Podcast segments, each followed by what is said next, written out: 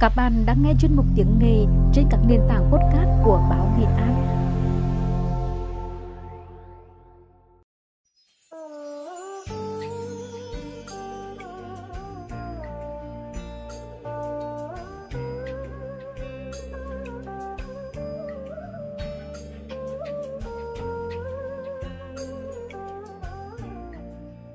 Các bạn thân mến, có một nơi mà giàu không thật lồng lầy tú lề, không sôi động lấp lánh, cùng chẳng hoa mì hoành tráng. Dẫu vậy bà khi nghĩ đến, ai cũng khao khát được trở về. Nơi mà biết bao người gọi là cội nguồn, quê hương, nơi ông bà, cha mẹ và mình được sinh ra. Đó chính là những làng quê. Khi nghĩ về làng quê, người ta sẽ liên tưởng đến ngay những vùng đất yên bình, ấm áp tình người.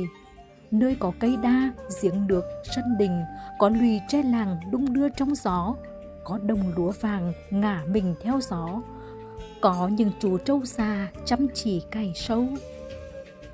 Trong chương trình tiếng nghề đêm nay, mời quý thính giả về thăm một làng quê yên ả ở Nghệ An qua bài viết Cử thôn vẻ đẹp làng Việt của nhà báo Thùy Vinh qua giọng đọc Phước Anh.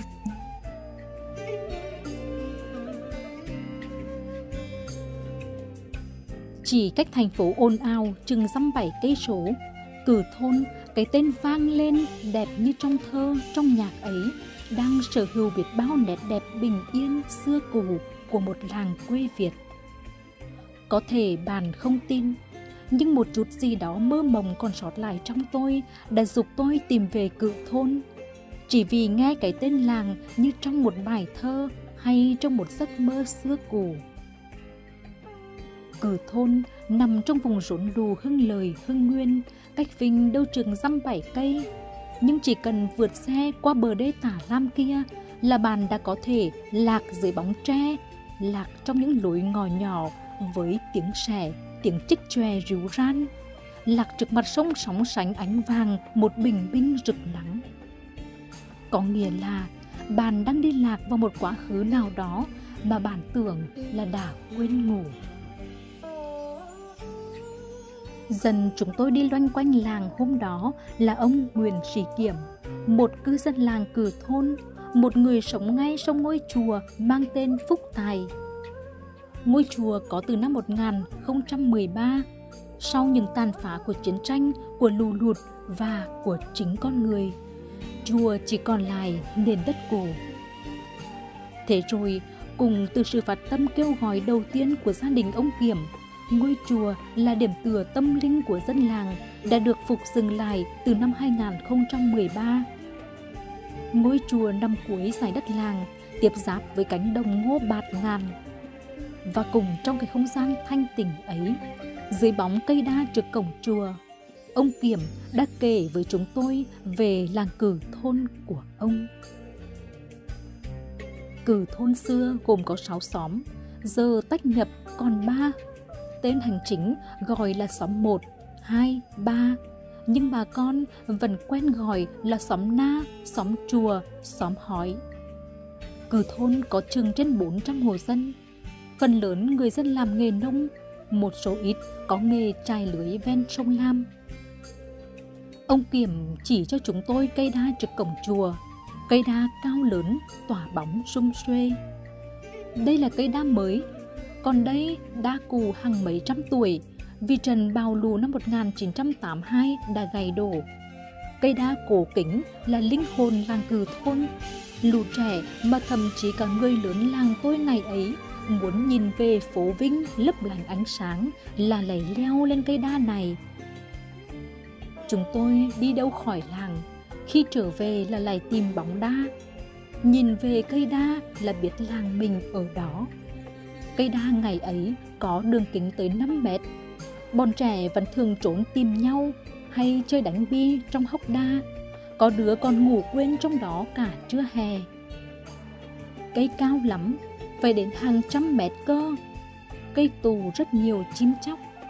Lù trẻ dùng súng cao su cũng không bắn được chim đâu, vì đàn không tới được cành cây.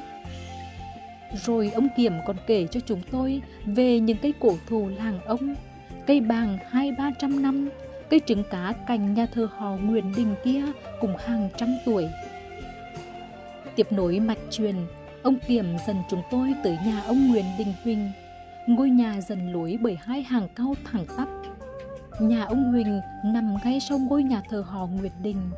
Mấy ai ngờ ngôi nhà thờ họ nằm yên ắng nơi góc sóng chùa lại chứa đựng nhiều câu chuyện lịch sử bi tráng đến vậy. Là dòng họ có nhiều đóng góp lớn nên nhà thờ này đã từng giữ nhiều những sắc chỉ của các đời vua. Những năm 1930, 1931, những người cộng sản mà phần lớn là những người con của dòng họ Nguyễn Đình đã chọn nhà thờ họ là nơi sinh hoạt bí mật. Sau khi thực dân Pháp phát hiện ra cơ sở này, chúng đã cho đốt nhà thờ Nguyễn Đình vào năm 1941.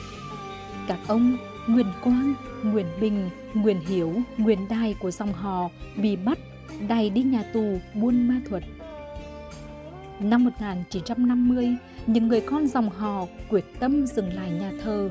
Đầu tiên là một nếp nhà tranh. Rồi dần dần qua các năm, nhà thờ họ được tôn tạo, sửa chữa đàng hoàng hơn. Ông Huỳnh hiện là người nhận coi sóc nhà thờ họ. Sau khi xuất ngủ là một bệnh binh, ông Huỳnh trở về với cày cuốc, làm một nông dân. Ông nói, sống chết cũng không rời được đất quê. Ông nói đất quê mình linh lắm. Nhìn xem, cây bàng cổ thù dù một nửa nhìn như đà héo, mà trên những cành khẳng khiu khô gầy vẫn trổ nhánh xanh. Nhà ông Huỳnh cũng là một trong số ít nhà cư thôn giữ được những đếp nhà cũ hàng trăm năm tuổi. Nói đến chuyện nhà cổ, ông Kiểm lại dần lối chúng tôi tới nhà bà Dương Thị Quế. Ông Kiểm nói, ngoài ngôi chùa, cây cổ thù, những lùi tre, thì nhà cổ cũng là một trong những tài sản đặc biệt ở cửa thôn. Nhà bà Quế được cho là đã có từ 300 năm trước. Bà Quế sinh năm 1930 ở một mình trong ngôi nhà này vì ông nhà cũng đã mất. Tuy nhiên, một người con của ông bà vẫn ở gần và thường xuyên qua lại thăm nom. Đã năm đời người sinh ra lớn lên dưới mái nhà này và cho đến giờ, những người con của bà Quế, dù hầu hết đã sinh sống xa quê, cũng vẫn quyết tâm giữ lại căn nhà như nguyên trạng.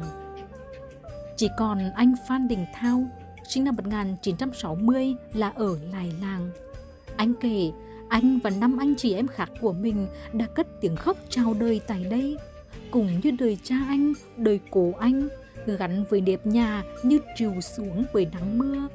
Những cánh cửa gỗ lim, gỗ rồi là nơi họ đã giấu những vui buồn, những cái sập chứa thóc lúa đã từng là nơi nằm ngủ của tuổi thơ anh. Cùng nơi đây, anh chứng kiến trận bom mì rồi vào năm 1968, mái ngói nhà anh vỡ rất nhiều. Khi ấy, cha anh đi bộ đội, chỉ có mấy mẹ con ở nhà bồng bế nhau liều rượu tránh bom. Mẹ anh trúng bom bị thương nặng, còn một người chị của anh vĩnh viễn ra đi.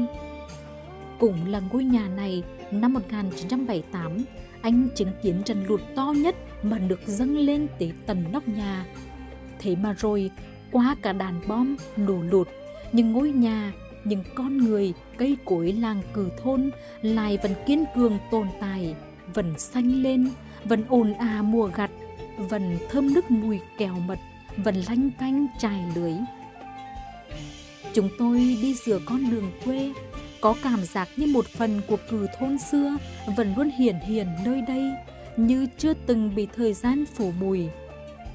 Cuộc sống cứ yên bình như thể chưa từng có bao sông lù lụt, chưa từng có chiến tranh tàn khốc hay máu đổ xương rơi. giữa ngôi làng cổ kính của vùng chiếm trùng huyện Hưng Nguyên, tôi thấy như chính mình đang lạc vào quá khứ, làm ngọn gió vơn vẽ trên những mái nhà xưa, len lỏi vào từng ngọn tre, từng rễ cây cổ thụ trăm năm tuổi còn găm trong thớ đất sâu cử thôn. Vào những đếp tường, trái nhà mốc rêu xanh sau mấy trăm năm thăng trầm cùng bao nhiêu cơn lù Tôi thấy mình như thuộc về nơi đây, tâm hồn trở nên thanh tịnh lạ. Và trong thoáng chốc, thấy tia nắng đang chiếu xiên qua ngọn tre kia, dường như cũng đọng lại trong nó những cơ cực bần hàn của những thế hệ cùng sinh ra và lớn lên nơi đây. Nhưng lưu luyến và khao khát được giữ lại khung cảnh xa xưa để tưởng nhớ, hoài niệm về quá khứ. Cái quá khứ không chỉ được kiến tạo bằng sự hiền diện và tiếp nối của bao gia đình dòng tộc, bằng phong tục tập quán và những nét văn hóa vùng, mà còn bởi xương máu những người con ngà xuống trong bom đạn của những gia đình có công nuôi dấu cán bộ cách mạng bởi những nỗ lực giữ gìn khôi phục di tích cổ xưa trong làng của những người như ông Nguyễn Sĩ Kiểm.